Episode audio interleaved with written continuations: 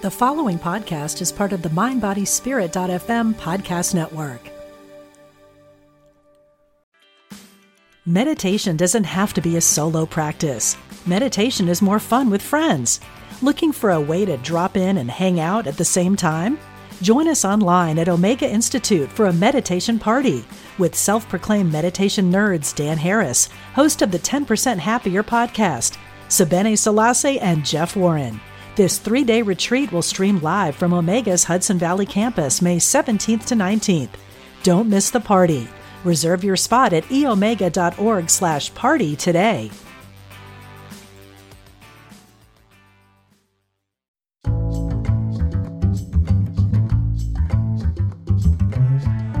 This is Dropping In from Omega Institute, a podcast that explores the many ways to awaken the best in the human spirit. I'm Karen Michelle, and coming up is Winona LaDuke. Water is a spirit, it is not a commodity. It is not something that is to be privatized or overallocated. It has a life, it has a standing on its own. When Winona LaDuke talks about water, she doesn't mean turn on the tap and it flows. Water is something we take for granted. LaDuke reminds us that water is a precious resource, the stuff of life itself. She lives on the Ojibwe Reservation in northern Minnesota, the Great Lakes. It's water that drives LaDuke as she works with Native American communities to push back against corporations and government agencies asserting indigenous rights to the land and its resources. As we'll hear in this talk she gave at Omega Institute, LaDuke calls her work spiritual activism, and she urges us to take action too. Ani nindawe maganatak nagagaway kitamagas. Bine sikwe to go makwa endo deum. Gawa babane kagish kanaganing and dunjaba migwich. That's Ojibwe, and I'm uh, it's from the community I'm from. I'm thanking you very much for the honor of being here with you today. Talk about Nibi, Sage Ganing, Gichgumi, Sibing, the waters that are. Our creation stories and our oral history, we are the last ones that were created. We are entirely dependent upon all of our older relatives for our lives. And that those relatives may have wings and they may have paws and they may have fins. They may live in the water or they may live in the air, but those are our Nindawe Muganatuk, our relatives. And so we always acknowledge that. And uh, the Sibing, the Nibi, the rivers, and the, and the water is uh, our oldest and most significant medicine in our teachings. So that is what I wanted to talk about is the uh, spiritual teachings about, uh, about our water and how that relates to political activism. Because our spiritual activism, our spirituality teaches us that we must speak for those relatives and that we must uh, take care of those relatives. That is our covenant with the Creator. In our Anishinaabe community, that is the community that I come from, which is, uh, I come from a reservation in, in northwestern Minnesota. Anishinaabe people, we are uh, from the Great Lakes region, the northern part of five American states and the southern part of four Canadian provinces. We are indeed a water people. Because our whole ecosystem, my reservation has uh, 600 bodies of water, including 47 lakes on it. So we would be, uh, some people call us kind of the bog people. because it is they are not just big lakes they are just a lot of water you know all around and we are quite um, happy with that ecosystem and that is uh, part of why we are interested in this issue of water because that is what we wish to protect because that's our covenant with the creator. We got to live in that great ecosystem with all of those medicines in it and all of that water in it and our responsibility was to take care of that. Um, there are teachings in our in our society about who is responsible for what, and I don't uh, want to get into the whole which things are men responsible for and which things are women responsible for. But there are certain roles that we have, and I know that in this society there's a lot of rejection of those different roles, and in our society there's a lot of work on retraditionalizing and remembering what our jobs and our responsibilities are, because we kind of forget those when you get industrialized. And when you sit in front of the TV all day, you forget your responsibility. You're more interested in your rights than in your responsibilities quite often. But it is said that women are responsible for water in our community. Was our teaching. And it is said that there are four women spirits, Manitukwewug, that watch over the water. One is the one who watches over the oceans. That is her responsibility, is to watch over the oceans. One is the one that watches over the rivers and the lakes, and, and from what I can ascertain, uh, from uh, the underground waters as well. That is that one's responsibility, is to watch over the waters that are in the lakes, the rivers, and, under, and underground. There is the one that watches over the waters that are inside of women, the waters that are around the baby in the womb, that cushion the child in the first environment of the child. There is a different spirit, a woman's spirit that is in charge of washing, watching over that. And then there is a fourth woman spirit who is in charge of the rains, the clouds, and the storms, and for cleaning up, after all. So that is our teaching, you know, as Anishinaabe people, as, as water people. So it is an interesting challenge in uh, industrial society how one reconciles a set of spiritual teachings with the state of the world. How does one reckon with that?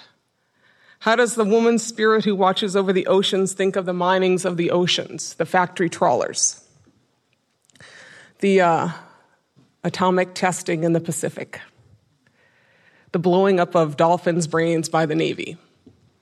You know, what is her teaching? What is her belief? What is our responsibility as Anishinaabe people if that is part of creation to her? What is our responsibility? You know? What does she think of the dead zones created by agriculture? The thousand or so from, you know, the runoff of all the petrochemicals and the oil we slather on anything that grows in this society. What is her teaching about that? Her teaching and her request to us is probably that which you know, which is clean up your mess before you make it. You know, don't do stuff you don't know how to clean up. Don't be greedy. Her answer is uh, found in that which we know. It is not a technolo- just a, simply a technological answer. It is, a, it is an answer that is found in a shift in values, in a shift in paradigm from the society in which we live to a society which is not based on conquest, but indeed instead is a society which is based on survival, which is based on humility and I talk about these women's spirits and, and our Anishinaabe spiritual practice, but I believe in my gut, and I think that a lot of you probably believe not that different, that it is not, uh, it is not about a color of people or a culture. It is about us as humans and our relationship to the Creator and to the creation. If we as humans decide to lose our humanity, to lose that who we are, and to allow commercialization, to allow the industrial monster to make us into something else where we forget who we are, that we are the, the, the littlest part, the most dependent part of creation, then they win. Then they win. But if we remember who the heck we are, you know, whatever culture we come from, whatever place we come from, if we remember that we are here we are part of creation. We are part of what the Creator gave us.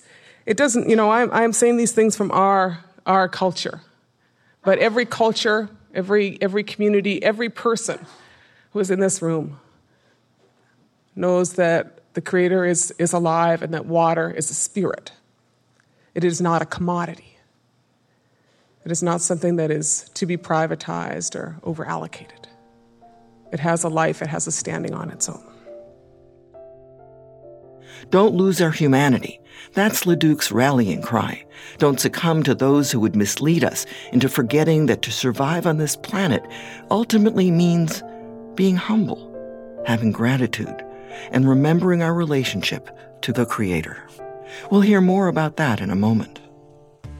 But first, a little pitch for Omega Institute for Holistic Studies for 40 years, Omega has been hosting workshops and retreats on yoga, mindfulness, art, sustainability, women's leadership, health. It's a rich mix. And with this podcast, I'm introducing you to some of the remarkable teachers exploring Omega's mission to awaken the best in the human spirit. To learn more, visit eomega.org. That's E O M E G A dot O R G. While you're there, consider supporting Omega's mission by becoming a member. Membership comes with a bunch of perks, including access to special content, like the complete audio of the Winona LaDuke talk you've been listening to. Now, more about water and the power it has to inspire resistance against the forces of consumption and destruction. The spirit that watches over rivers and lakes, she, you know, I think about the, the issues of, you know, this is the East, but the American West. You know, how much can you overallocate a river is a good American question. You know, which is pretty much what we have done. We have created this idea that somehow man's law is higher than the creator's laws. And when we, you know, when we say that, we say how much water is in a river, and we allocate it. And we allocate it for beneficial use. You cannot even leave the water in the river because that's not a beneficial use of water. You know, which is a huge problem. A lot of native communities in the West litigate their water rights because they have prior water rights to river systems. Then they try to leave the water in the river and they're told that they can't, that they have to be sold to the highest bidder basically on the market. You know, most water doesn't even go to the highest bidder on the market out west. I mean, take the Colorado, for example. It is like milked, every drop of it, before, it, you know, we wouldn't want any of it to go to Mexico, God forbid. You know, so we just like over allocate every ounce of it, and about 85% of it is used for wasteful agriculture practices. You know, in places like Colorado. You know, or, you know, fountains in Las Vegas and golf greens in Phoenix. The 19 golf courses in Greater Phoenix use more water than most of the Hopi villages combined. You know, a completely absurd the perception that somehow water is endless, that it will always, you know, be there and can always be allocated and over allocated. So I was working with these, uh, this group on the, on the Rosebud Reservation in South Dakota, and this group, um, they were facing a hog farm proposal on their reservation. You know, Bell Farms, they, they figured out that some of these the Indian tribes have, have separate legal rights than states and feds. And so they wanted to basically come in under tribal sovereignty and woo a tribe to take a hog farm operation that would, you know, according to the negotiators, bring in a lot of jobs and a lot of money. You know, all those promises rural communities get. Every rural community gets a promise like that. You know, like the big, the big balloon in the sky or something. You know. So they come in and they want to put out over a million hogs a year on the Rosebud Reservation in South Dakota, which would pretty much mean that the hogs would have outpopulated not just the reservation, the entire state of South Dakota, you know, on Rosebud. So they come in with this idea, and the initial, you know, by the time uh, they, they started working on it, they, they got all these sweetheart deals negotiated. You know, of course, you know how that works. They got special water allocations this is uh, water project. You know, people didn't even have running water on that reservation, but the first ones in line for water were the pigs. You know, that's how it works, isn't it? You want to get water on your reservation, promise a corporate farmer some water. And you'll, those lines will be coming right in. And at the end of every one of those lines is going to be some hogs. So the community started organizing, you know. I didn't like this. They, they you know, got wind it was going to stink, basically, you know. And, uh, you know, and they didn't want to be part of that whole process, you know. So this group organized, I like these women, these women, they, but their acronym's so funny. So they're called Concerned Rosebud Area Citizens, or CRACK, you know. I, am not sure, you know, I've been trying to work with some of our groups on their acronyms. I was like, CRACK, not the best acronym, but anyway. So CRACK goes out and organizes, you know. but, you know, nobody thought they could do anything, you know. Oh, but they, they organized, they got some farming groups, the Humane Farming Association to join in with them, and the Audubon Society, and they started this litigation process, which is, you know, I was trying to read the legal briefs, and, you know, I'm not a lawyer, I'm an economist. And I just, you know, it's just totally insane legal processes. I mean, the, you know, I'm someone who believes that the, that the, uh, policies and the reality has far outstripped the laws to start with, but the laws are so convoluted.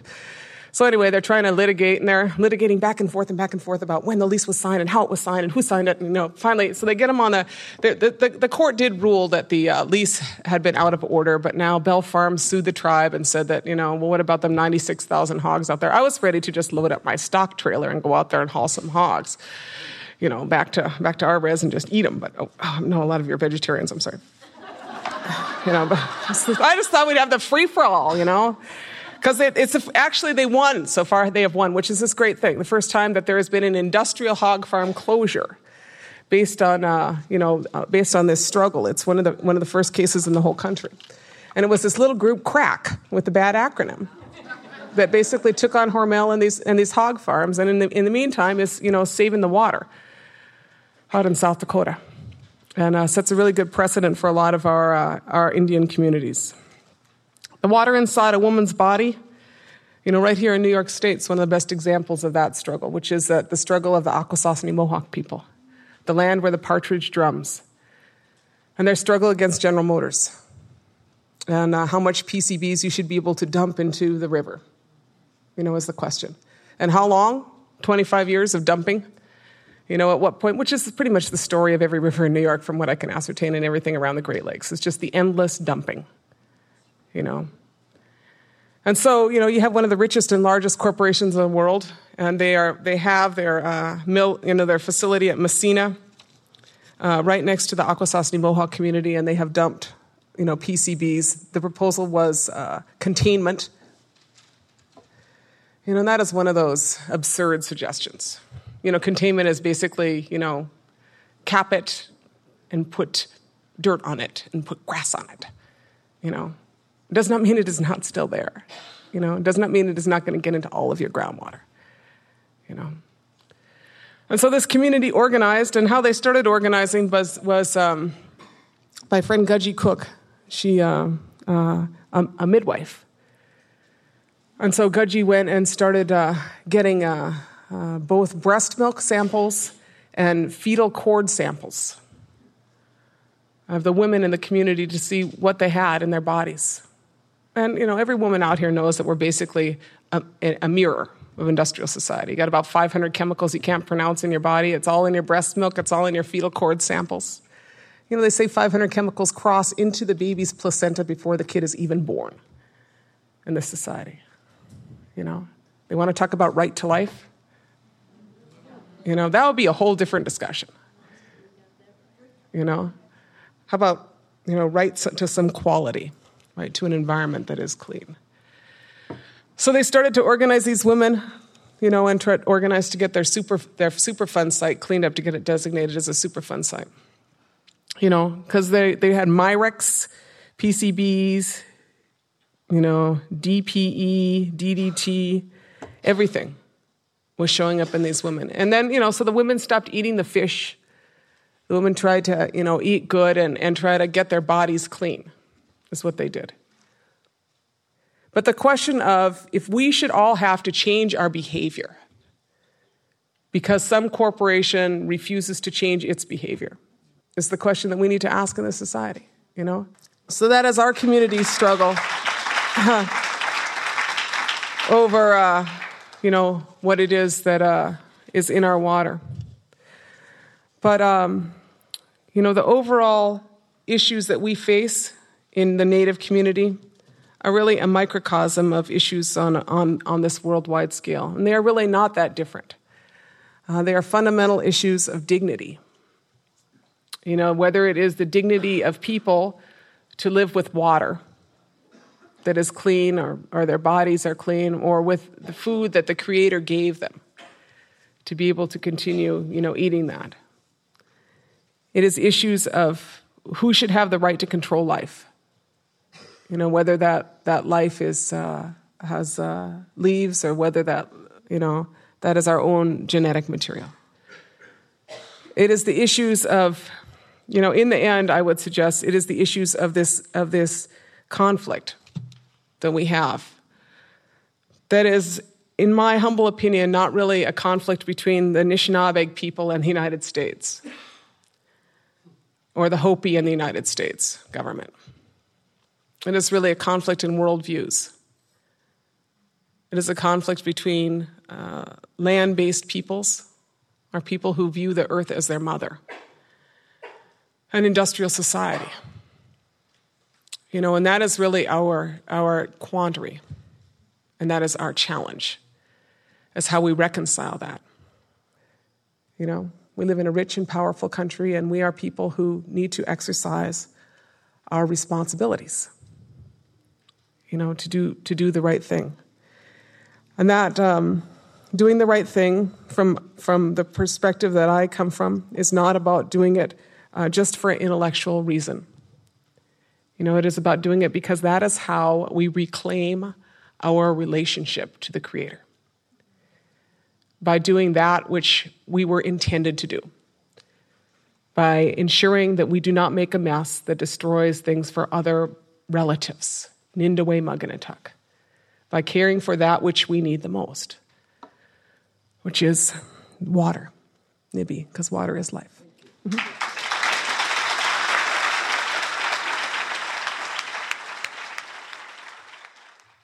For many years, I lived without running water in interior Alaska. So did my neighbors. It wasn't unusual. And because we had to haul water from nearby streams and melt the winter snow, we never took it for granted never used more than we had to to keep clean, healthy, alive. People do this all over the world, traveling miles and hours for fresh water, which truly is precious, and it's running out, while the oceans heat up, rise up, and destroy homes and habitats. Just as Winona LaDuke teaches us about the four female spirits of the Anishinaabe who are responsible for water, she urges us to be active caretakers and protectors. Dropping In is a presentation of Omega Institute, dedicated to awakening the best in the human spirit. If you like what you hear, leave us a review on the iTunes Store and tell your friends. It all helps more listeners find us.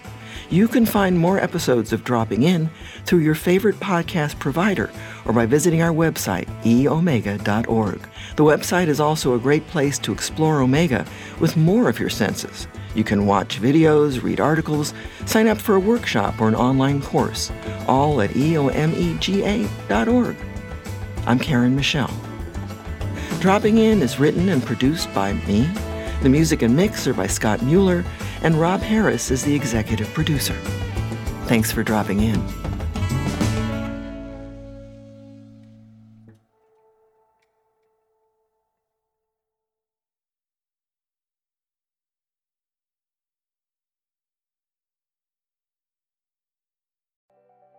I'm Michelle Phillips, a celebrity makeup artist, beauty expert, self confidence coach, and Hay House author. My podcast, Beauty and Beyond, is the place for women navigating the challenges of the aging process. Listen in for my professional advice as well as my expert guests as we share valuable tips, practical tools, and empowering resources to help you not only look amazing, but also live an amazing life part of the MindBodySpirit.fm podcast network and available wherever you get your podcasts.